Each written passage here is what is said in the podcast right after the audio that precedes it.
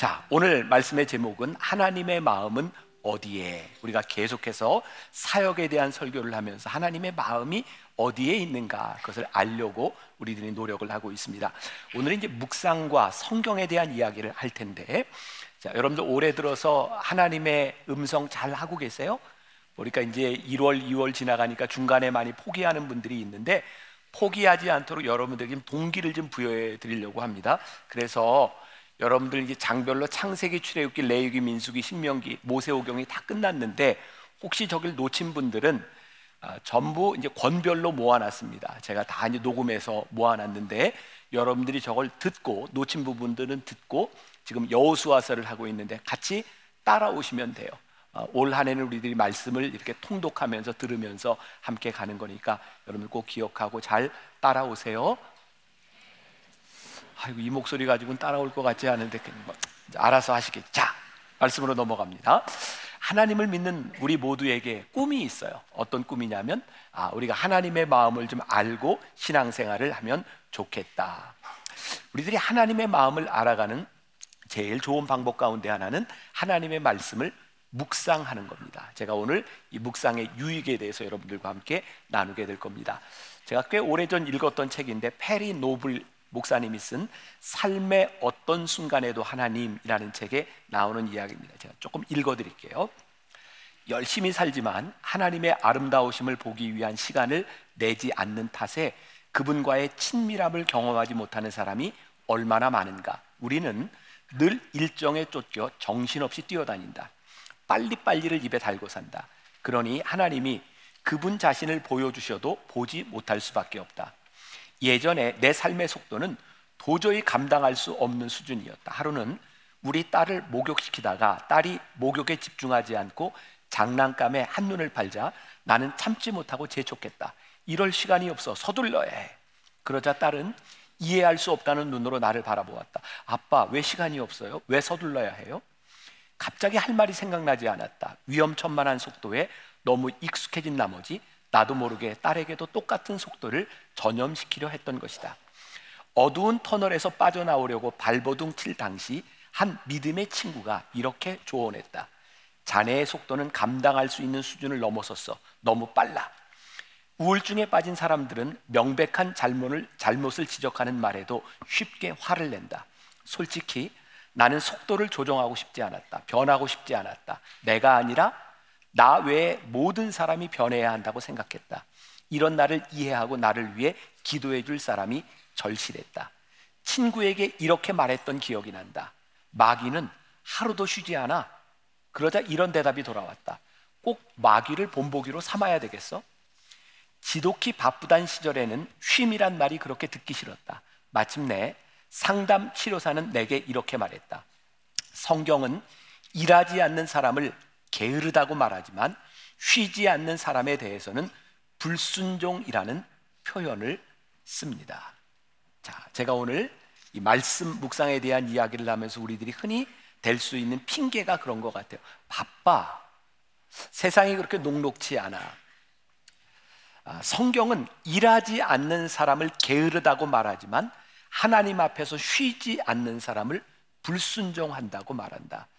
우리 쉼은 단순히 노는 것이 아니라 하나님의 말씀을 들을 수 있는 시간을 의미하고 있는 거예요.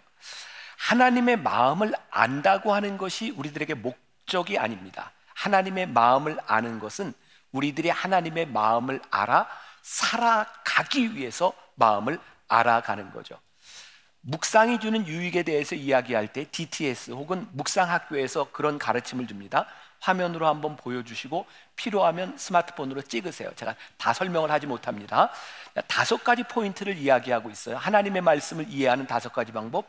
하나님의 말씀을 듣는 것, 읽는 것, 연구하는 것, 암송하는 것, 묵상하는 것. 요 다섯 가지 말씀도 여러분들에게 넣어드렸어요. 이런 비유를 들 수 있을 것 같아요. 자, 하나님의 말씀을 묵상하는 하나님의 말씀을 이해하는 다섯 가지 방법. 자, 제가 이 성경을 드는데 한 손가락으로 들 수 있을까요? 불가능해요. 두 손가락으로는 들 수 있어요. 근데 조금 버거워요. 다섯 손가락으로 들면 편안합니다.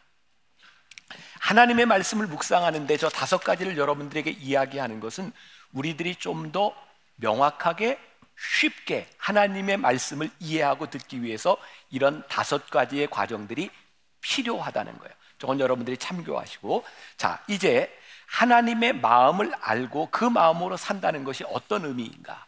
오늘 우리들이 읽은 본문 말씀 디모데후서 3장 17절에 이런 말씀이 있어요. 이는 하나님의 사람으로 온전하게 하며 모든 선한 일을 행할 능력을 갖추게 하려 함이라.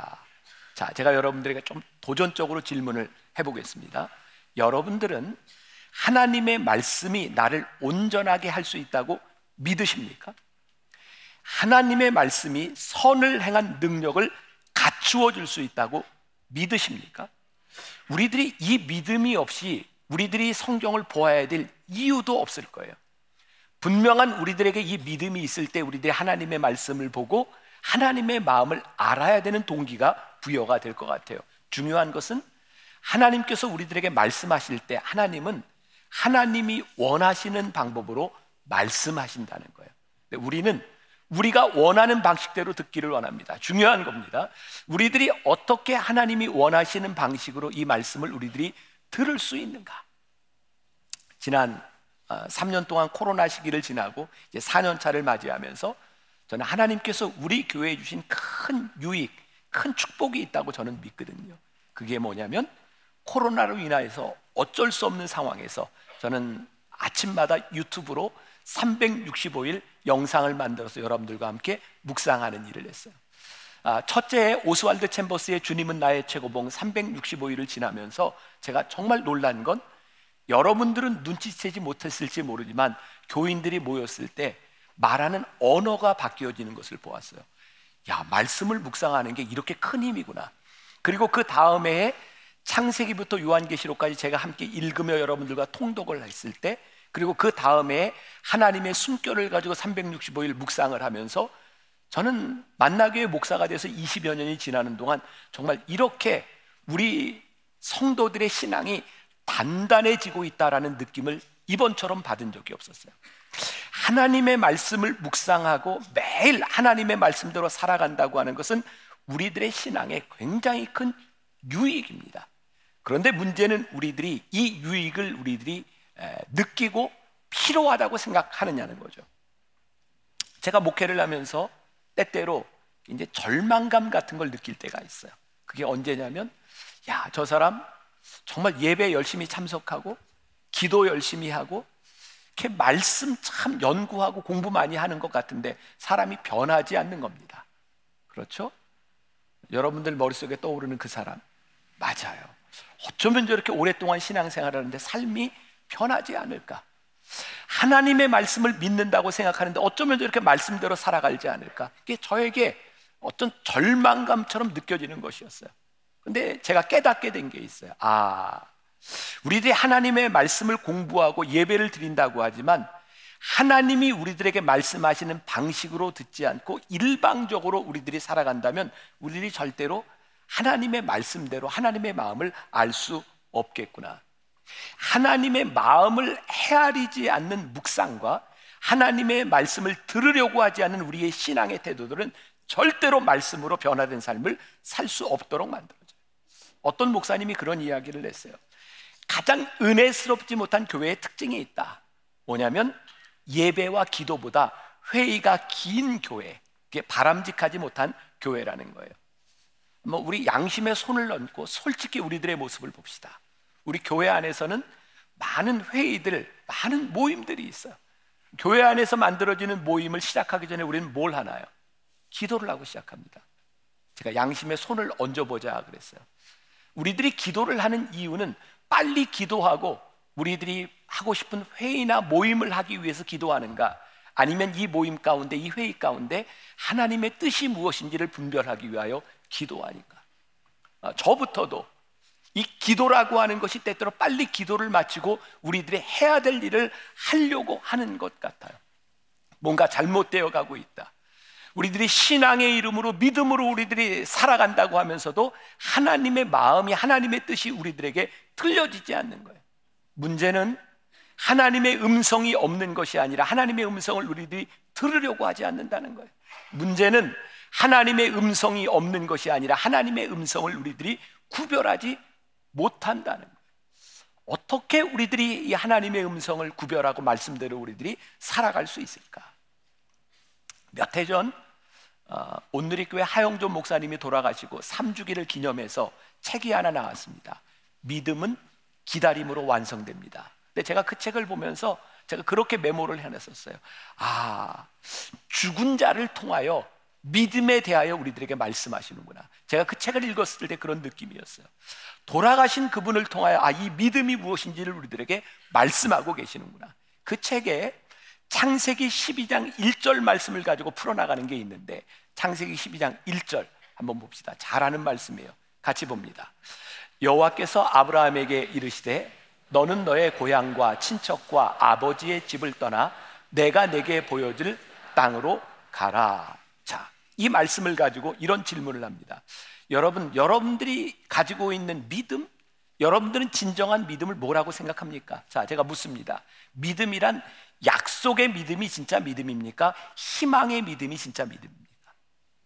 뭐 반반인데 대답해 보세요. 네, 뭘 것 같아?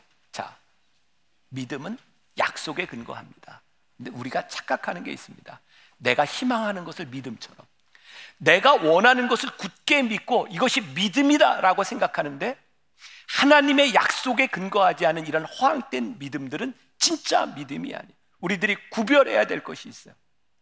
하나님의 말씀을 묵상할 때 하나님이 우리들에게 주시는 약속이 무엇인지 그 말씀에 근거하여 우리의 믿음의 털을 닦아야 되는 거죠. 하영조 목사님이 아주 인상적인 해석을 해서 첫 번째는 믿음은 전적으로 하나님으로부터 시작할 때 그것이 믿음이라는 거예요.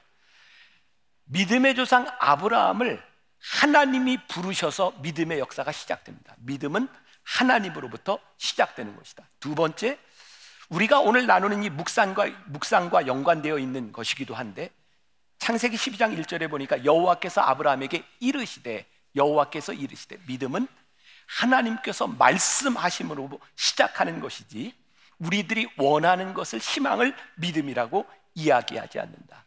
자, 그럼 우리들에게 이런 질문이 생겨요. 아니 하나님의 말씀이 없을 때 하나님의 말씀이 들리지 않을 때 그때는 어떻게 해야 되나요?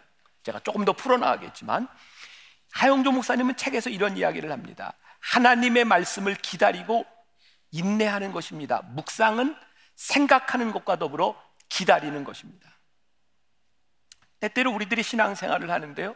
아, 하나님이 말씀해 주셨으면 좋겠는데 말씀이 들리지 않을 때가 있어요. 구별이 되지 않을 때가 있습니다. 성경에 보니까 많은 이 신앙인들 중에 하나님의 말씀을 기다리지 못하고 자의적으로 행동했던 사람들의 타락을 보게 되고요. 신앙의 사람들은 하나님의 말씀을 끝까지 기다렸던 사람인 것을 보게 됩니다. 자, 한번 제가 예를 들어볼게요. 여기 앞에 계신 분들은 아기를 한번 낳아 보셨어요? 어, 다 낳아 보셨네. 한번 물어볼게요. 몇 개월 만에 낳으셨어요? 어. 한 아기 한 5개월 좀 됐을 때 좀 몸이 편안했어요, 불편했어요. 어, 불편해요, 아기를 낳으면. 그럼 이제 산모가 이렇게 생각해요. 너무 불편해. 빨리 낳자. 그럼 5개월 만에 나와요? 안 나와요. 아기는 몇 달을 채워야 나와요? 열 달을 채워야 나오는 겁니다. 생명은 새로운 기쁨은 우리들이 원하기 때문에만 일어, 일어나는 것이 아니라 우리들이 기다려야 할 때가 있는 거예요. 전 믿음을 그렇게 생각합니다. 하나님께서 우리들에게 말씀하실 때 하나님이 약속하신 믿음을 이루어 간다고 하는 것은 우리들이 편안한 시간에 그렇게 이루어지는 것이 아니에요. 하나님의 약속을 붙들고 기다리고 인내하는 시간들이 우리들에게 필요한 거예요. 때때로 우리는 인내하지 못하는 사람들을 많이 보게 됩니다. 말씀을 묵상하면서 그런 생각을 또 하게 되었어요. 하나님께서 아브라함을 부르셨을 때를 보니까 우리는 흔히 믿음이 들어오면 무언가를 가지고 무언가를 붙잡는 것이 믿음이라고 생각하는데 그게 아니 들어가요.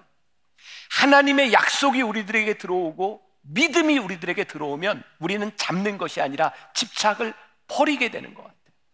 하나님께서 아브라함을 부르셔서 떠나라고 말씀하셨어요. 가라고 말씀하셨어요. 내 아버지의 집을 떠나 내가 지시하는 곳으로 가라. 믿음이 우리들 속에 들어오기 시작할 때 하나님의 말씀에 근거하여 우리들이 버리고 우리들이 떠나야 되는 것이 우리들에게 보여지는 거예요. 그래서 믿음은 하나님의 약속 그리고 약속은 이미 이루어진 것이 아니라 이루어질 것에 대한 기대를 가지는 것이 믿음이구나. 아브라함을 보니까요. 그는 25년 만에 아들을 얻었지만 하나님이 약속하신 것을 그에 대해 다 보지 못했습니다. 그는 하나님의 약속을 보고 죽었어요. 와, 저에겐 그런 생각이 들더라고요. 그렇구나. 우리들에게 믿음이 들었을 때 우리는 하나님의 약속을 바라보며 죽을 수 있겠구나. 죽는 것이 아깝지 않은 죽는 죽음 앞에서도 하나님의 인도하심을 볼 수 있는 것 그것이 믿음이구나. 아, 서두르면 이스마엘을 낳고 기다리면 이삭을 낳는구나. 아, 그래서 하나님의 말씀, 하나님의 마음을 헤아려가는 그 과정 가운데는 기다림의 시간들이 있다. 하나님의 말씀에서 우리들이 하나님의 마음을 본다고 하는 것은 어떤 의미일까? 이 성경을 다른 말로 canon이라고 말합니다. 캐논. 이 canon이라고 하는 말은 척도라는 뜻을 가지고 있고요. 아, 이 canon이라고 하는 것은 옛날에 성경을 이 갈대에다 기록을 했기 때문에 이 자처럼 아, 이렇게 잴 수 있는 거예요. 자, 하나님의 말씀이 내 삶의 기준이 됨을 내가 믿는가? 우리들이 하나님의 말씀대로 살아가면 내가 온전해질 수 있다고 하는 믿음을 우리들이 가지고 있는가? 오늘 말씀해 보니까 디모데후서 3장 16절과 17절에 보니까 하나님의 사람으로 온전케 될 수 있어. 바로 이 믿음을 가질 때 우리들이 말씀을 우리들이 들으려고 하지 않을까? 성경은 하나님의 감동으로 된 것이야. 자, 여러분 혹시 구약계관 공부해 보셨어요? 구약계관. 아 이거 내가 쓴 책인데 많이 안 하셨어요? 우리 교회 지금 많이 하고 있는 구약계관, 신약계관 제가 그 책을 쓸 때 20여 년 전에 유학을 마치고 돌아와서 그 책을 쓸 때 한 주 한 주 시간이 없으니까 그 교재를 만들면서 그 책을 썼었어요. 근데 저에게 그 공부를 우리 교인들과 하면서 정말 놀라운 어, 저에게는 야, 이 말씀이 이런 거구나. 공부를 가르치면서 수천 년 동안 기록된 이 말씀이 66권의 말씀이 40여 명의 저자에 의해서 기록된 이 말씀이 어떻게 이렇게 일맥상통하게 일관성 있게 이 말씀이 기록될 수 있는가? 이게 하나님의 감동으로 된 것이 아니라면 이 말씀을 우리들이 지금 가질 수 없구나. 그게 저에게 들었던 확신이었어요. 하나님의 말씀이기 때문에 우리들의 삶을 감동하고 하나님의 말씀이기 때문에 우리를 온전케 할 수 있다고 하는 믿음을 우리가 가지고 있는가? 언젠가 제가 우리 장로님 장례식 그때는 제가 하관 예배를 인도했던 것 같아요. 하관 예배를 인도하며 이런 얘기를 했어요. 여러분, 장로님의 죽음은 끝이 아닙니다.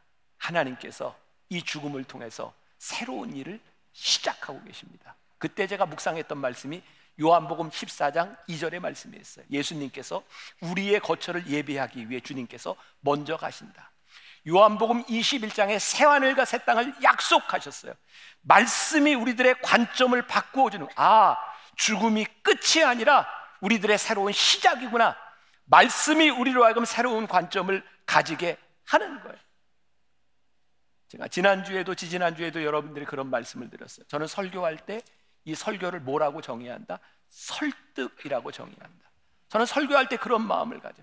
이 말씀을 가지고 교인들이 이 말씀을 가지고 살아가도록 제가 설득하면 저는 설교에 성공한 것이고 오늘 제가 말씀을 가지고 설교했는데 여러분들의 삶에 아무런 변화가 일어나지 않는다면 저는 설교에 실패한 것이다.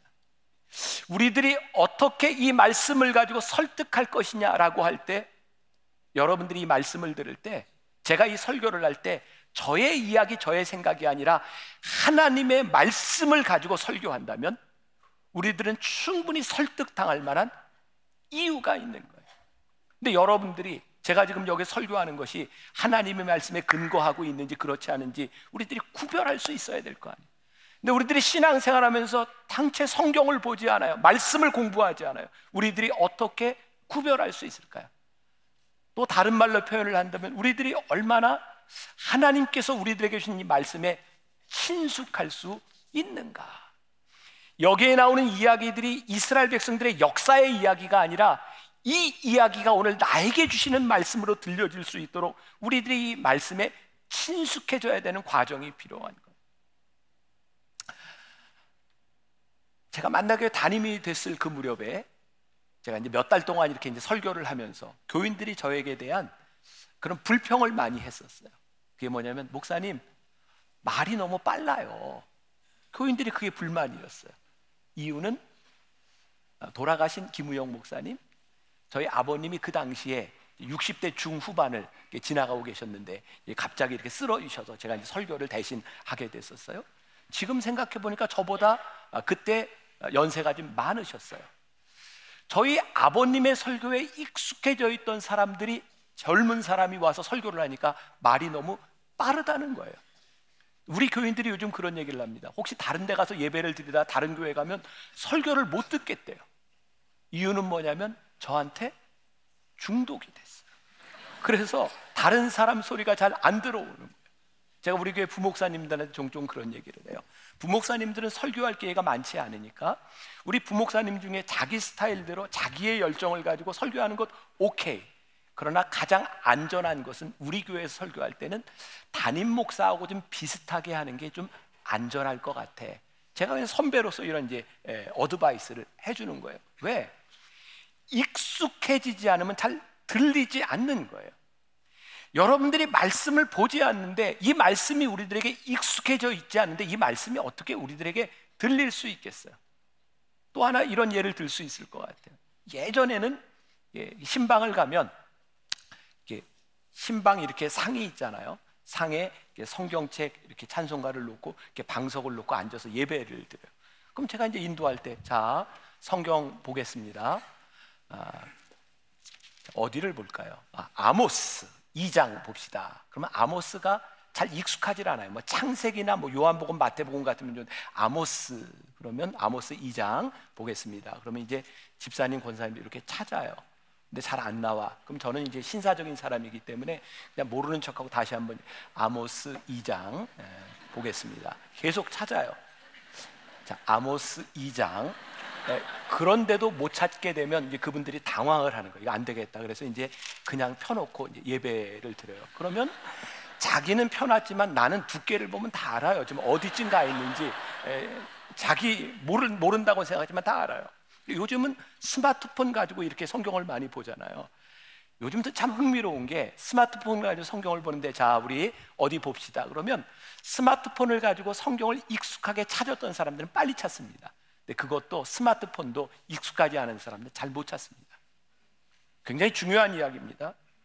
우리가 하나님의 말씀이 나를 온전케 할 수 있도록 우리들이 믿는다면 이 말씀이 우리들의 삶에서 익숙해질 수 있도록 살아야 되는 거예요. 그렇지 않고 우리들이 어떻게 하나님의 말씀으로 내가 교정될 수 있다고 생각해요. 몇 년 전에 세상을 떠난 빌리 그레암 목사님이 이런 이야기를 했어요. 뭐 들어보세요. 오래전 나는 신앙으로 성경을 받아들이기로 결심했다. 이것이 모든 사람에게 해당하기에는 어려움이 있을 수도 있다. 우리들 중 대부분은 핵 분열에 대하여 이해하지 못해도 받아들인다. 나는 텔레비전에 대해 다 이해하지 못해도 받아들인다. 왜 사람들이 만든 기적과 같은 일들은 쉽게 받아들이면서 성경의 기적을 받아들이기는 어려워 하는가? 자, 제가 중요한 말씀을 드립니다. 성경이 나의 삶의 척도가 되고 성경이 나의 삶을 바꾸어 줄 수 있고 온전케 할 수 있어라고 믿는 삶의 기준으로 삼겠다고 결정하는 순간 말씀은 우리들 속에서 역사합니다. 중요한 것은 그 말씀을 우리들이 다 이해할 수는 없다는 거예요. 여러분들 신앙생활 하면서 여러분들이 성경에 대한 질문을 가지고 담임 목사님 저에게 목사님 이게 뭘 의미합니까? 이게 뭐죠? 라고 물었을 때 여러분들은 제가 명쾌하게 대답해 주기를 원할 겁니다. 저는 그런 능력이 없습니다. 제가 설교하는 것도 제가 이해하고 있는 한에서 제가 설교하는 것이지 제가 모든 걸 알지 못합니다. 제가 여러분들에게 중요한 팁을 하나 알려드릴게요. 혹시 신앙생활을 하다가 누군가 어디 가면 성경을 완벽하게 해석해 준대 가서 성경 공부합시다. 100% 이단입니다. 잘 기억하세요. 어떻게 하나님의 말씀을 사람들이 100% 완벽하게 해석하고 이해할 수 있겠습니까? 성경은 그렇지 않습니다. 우리들이 이해할 수 있는 것도 있고 때로 이해하지 못할 때도 있습니다. 정말 놀랍게도 하나님의 말씀은 이상하게 우리들 속에서 역사합니다. 우리가 하나님의 말씀을 믿을 때 하나님의 말씀이 우리들 속에 살아서 정말 심령 골수를 쪼개는 그 어떤 칼보다도 예리하게 우리의 심령을 쪼개갑니다. 그러니까 하나님의 말씀이기 때문에 그래요. 예를 들어서 그 유명한 성 어거스틴이 그 고백록을 쓰고 그 고백록에서 자기가 회심한 이야기를 하는데 어거스틴이요 회심을 하게 될 때 하나님에 대한 궁금증을 가지고 그가 방황할 때 정원을 걸을 때 음성이 들립니다 마음속에서 성경을 읽어라 성경을 읽어라 그리고 서재에 가서 그 펴는 성경을 읽었을 때 그게 로마서 13장이거든요 거기에 술 취하지 말라 이런 구절이 나옵니다 술 취하지 말라는 구절에 회심합니다 아, 저거 가지고 회심이 돼? 놀랍죠? 하나님의 말씀이 여러분들에게서 어떤 말씀이 여러분들의 삶에서 역사할지 모릅니다. 중요한 것은 이 말씀을 나의 삶의 기준으로 삼겠다고 결심할 때 우리가 다 이해하기 때문이 아니라 그 말씀이 우리들 속에서 역사하는 거예요. 우리들이 이 믿음이 없이 말씀이 우리들 속에서 역사한다고 하는 믿음이 없이 우리들이 어떻게 올바로 이 말씀을 우리들이 대하며 신앙생활을 하겠습니까? 오늘 본문 말씀 가운데 교훈과 책망과 바르게 함과 의로 교육하기에 유익하니. 자, 제가 공부를 마치고 한국에 돌아와서 그때는 제가 이제 강사 시절이니까 뭐 학교에서 그냥 강의를 주면 무조건 해야 됐던 시설이 있어요. 제 전공하고 어, 관계없이 그때 어떤 신학교에서 제가 이단론을 가르친 적이 있습니다. 이단론을 가르치기 위해서 제가 여러 종류의 온갖 이단들에 대한 공부를 했어요. 공부를 해보니까 뭐가 잘못됐는지 알겠더라고요. 그래서 이단에 대해서 이렇게 가르치는데 갑자기 저에게 그런 생각이 들었어요. 아니 언제까지 이단에 대해 연구하면서 여기 틀렸다는 이야기를 하고 그거 배우고 살아갈 것이냐 그것으로 우리들의 신앙이 온전해질까? 그때 제가 그런 생각을 했어요. 중요한 건 다른 사람들이 잘못된 것을 지적하는 것보다 내가 올바른 말씀을 공부하고 그 말씀에 근거하는 것이 훨씬 더 중요하다. 다시 이야기하지만 우리들이 모든 말씀을 다 이해하지 못합니다. 그러나 우리들이 이 말씀을 나의 기준으로 삼겠다라고 할 때 이 말씀이 우리 속에 역사하시는 그 말씀을 우리들이 붙들 수 있는 예수님께서 40일 광야 아, 금식을 하신 이후에 사단에게 시험을 당하십니다. 사단이 예수님이 성공할 수 있는 즉각적인 성공의 지름길을 알리죠. 배가 고프냐? 이 돌을 가지고 떡을 만들어라. 이 세상을 다 가고 싶으냐? 나에게 절을 해라. 저 성전 꼭대기에서 뛰어내어 보라. 예수님께서 뭐라고 말씀하세요? 하나님의 말씀을 가지고 사단에게 이야기해요. 여러분들이 이 세상에 살아가는 동안 여러분들을 붙들어 줄 수 있는 것은 하나님의 말씀이 친숙하게 우리들에게서 생각날 때 그 말씀으로 인하여 우리들의 삶이 교정될 때 말씀이 우리들 가운데서 역사하는 거예요. 우리는 흔히 이런 이야기를 합니다. 아, 주변이 너무 시끄러워요. 여러분 그런 경험이 있죠. 애들을 데리고 시끄러운 시장터에 갔을 때도 애가 넘어져서 엄마 하고 울면 여러분들 귀에 애 소리가 들리잖아요. 왜? 그게 익숙하기 때문에. 예수님은 목, 어, 목자와 양의 관계로 어, 비유로 설명을 했어요. 양은 목자의 음성을 안다. 양이 태어나면서부터 목자를 아는 것이 아니라 양이 목자를 따라 목자의 음성을 듣다 보니 양이 목자의 음성을 안다. 여러분들이 이 세상 한가운데 살아가면서 하나님의 음성을 알 수 있는 것은 한순간 여러분들이 은혜를 받기 때문에 이루어지는 일이 아니에요. 우리들이 말씀에 친숙해져야 하는 하나님의 말씀이 우리들 가운데 들어오기 시작할 때 우리들의 삶이 조정돼요. 하나님의 말씀이요. 우리들의 삶에 들어와서 너 이거 맞게 사는 거니? 너 이게 지금 맞는 거니? 이렇게 말씀하실 때 그 갈등이 우리들 가운데서 시작되면 그때 비로소 우리는 순종하게 돼요. 아, 하나님이 하나님의 말씀이 맞는 겁니다. 그래서 우리들의 삶에서 조정되고 순종될 때 우리는 뭘 어, 경험하게 되냐? 이 말씀이 우리 가운데 역사하시는 경험. 조정과 순종과 경험이 우리를 속에서 이렇게 계속적으로 반복될 때 우리는 하나님의 말씀을 듣고 따르며 살아갈 수 있어요. 문제는 이런 일들이 우리들에게 일어나지 않는다는 거예요. 제가 예를 들어 봅니다. 제가요, 어, 꽤 오래 전에 후안 카를로스 오르티즈 목사님의 제자입니까? 라는 책을 보고 너무 좋아서 제가 시중에 있는 그분의 책을 종류별로 다 샀어요. 그리고 읽기 시작했어요. 그 책 중에 하나 그런 내용이 있었어요. 이분이 어, 아르헨티나 부에노스 아이레스에서 목회를 할 때, 아, 그 교회가 굉장히 급성장하는 상태였는데요. 이분이 그 라디오로 생방으로 이렇게 중계되는 그런 예배, 어, 사랑이라고 하는 주제를 가 시리즈로 설교를 할 때였는데 설교를 하려고 나오려고 하는데 성령님께서 강하게 이분에게 말씀하시더래요. 너 오늘 설교하지 마라. 음성이 너무 강력했는데 이 목사님은 성령님께 이렇게 이야기를 했대요. 성령님, 이거 오늘 라디오로 방송되는 겁니다. 생방송입니다. 어, 여기서 하지 말라 그러면 어떡하세요? 근데 너무 강력하게 말씀하시더라고요. 이 말씀을 전하지 마라. 목사님이 순종하기로 결심을 하고 강단에 나와서 교인들에게 이렇게 얘기를 했답니다. 오늘 말씀은 서로 사랑하라입니다. 그리고 그냥 들어갔대요. 뭐책 중에 물론 이제 중간에 더 이야기들이 있어요. 그리고 그 일로 인하여 그 교인들에게 일어났던 간증들을 나누기 시작하고 몇 주 동안 그리고 몇 주 후에 말씀을 전하게 되었을 때 그 책에 보면 이런 표현이 나와요. 말씀을 듣는 교인들의 눈빛을 바라보면서 지금까지 이렇게 말씀을 갈구하는 눈빛을 본 적이 없다. 그러면서 여러분들은 말씀을 듣는 자입니까? 말씀을 행하는 자입니까? 책에 그런 구절이 나왔어요.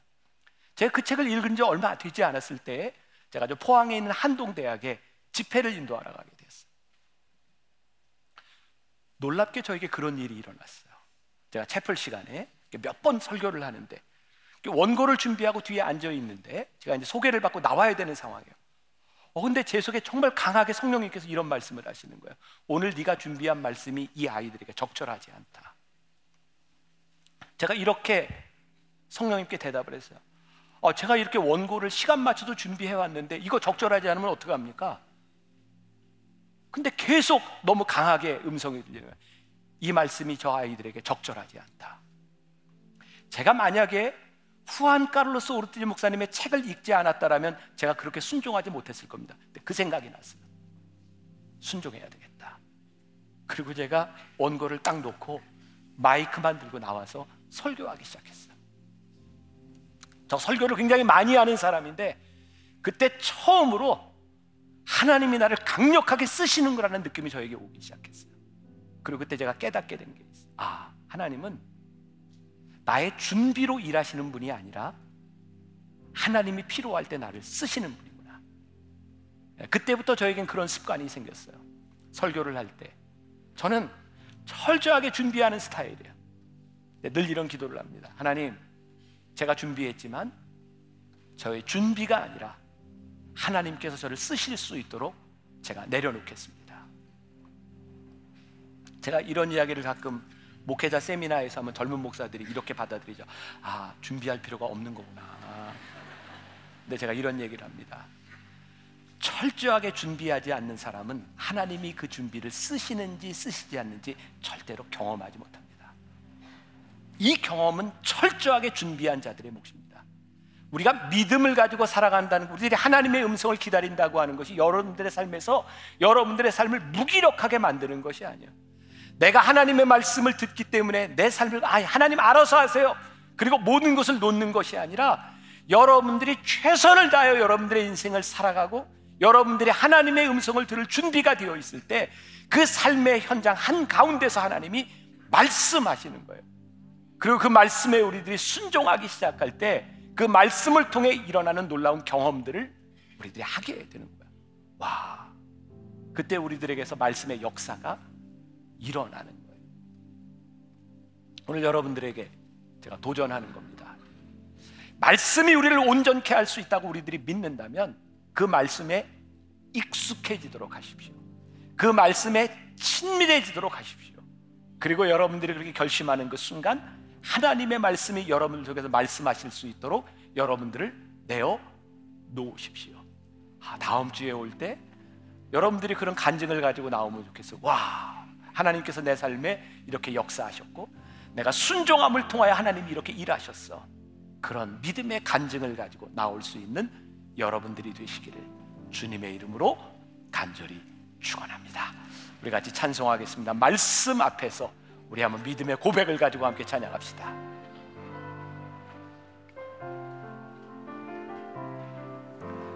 말씀 앞에서 경외함으로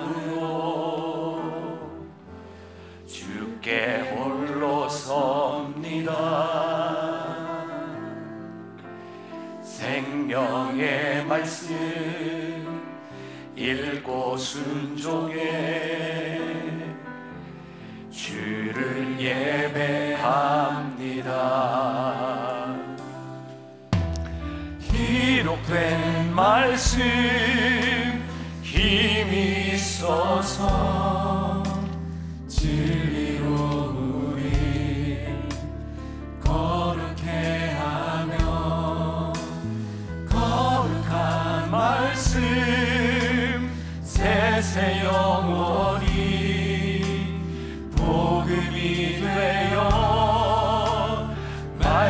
말씀하시네. 하나님 말씀에 두려워 떠는 자, 이 말씀에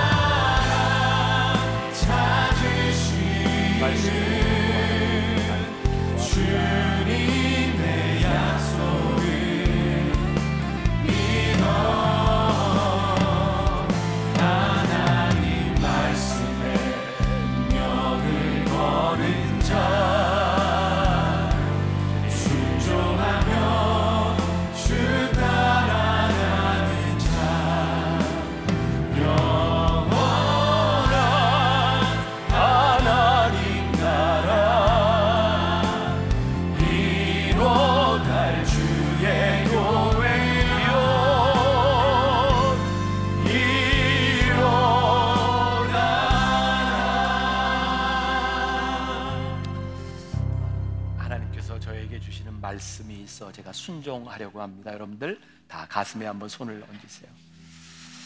말라기 4장 2절의 말씀 내 이름을 경외하는 너희에게는 공의로운 해가 떠올라서 치료하는 광선을 비추리니 너희가 나가서 외양간에서 나온 송아지 같이 뛰리라.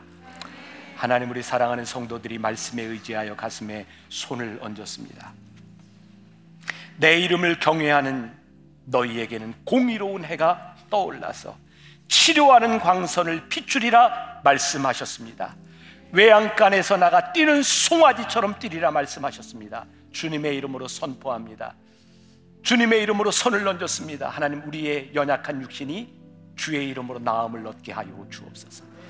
흑암의 권세와 어두운 세력이 예수의 이름으로 떠나가게 하여 주옵소서. 말씀을 의지합니다. 순종합니다. 하나님의 역사가 일어나게 하여 주옵소서. 하나님의 말씀을 나의 삶의 기준으로 믿으며 우리들이 믿음으로 선포합니다. 하나님의 말씀에 친숙한 사람이 되겠습니다. 익숙한 사람이 되겠습니다. 말씀을 공부하며 연구하겠습니다. 주님, 다짐하는 당신의 사랑하는 백성들의 삶 가운데 하나님의 역사가 일어나게 하여 주옵소서. 지금은 우리 주 예수 그리스도의 은혜와 하나님 아버지의 무한하신 사랑과 성령의 인도하심이 하나님의 말씀이 나의 삶의 충분한 표준이 됨을 믿으며 이 세상으로 나아가는 당신의 사랑하는 모든 백성들 위해 지금부터 영원까지 함께 하시기를 간절히 축원하옵나이다. 아멘.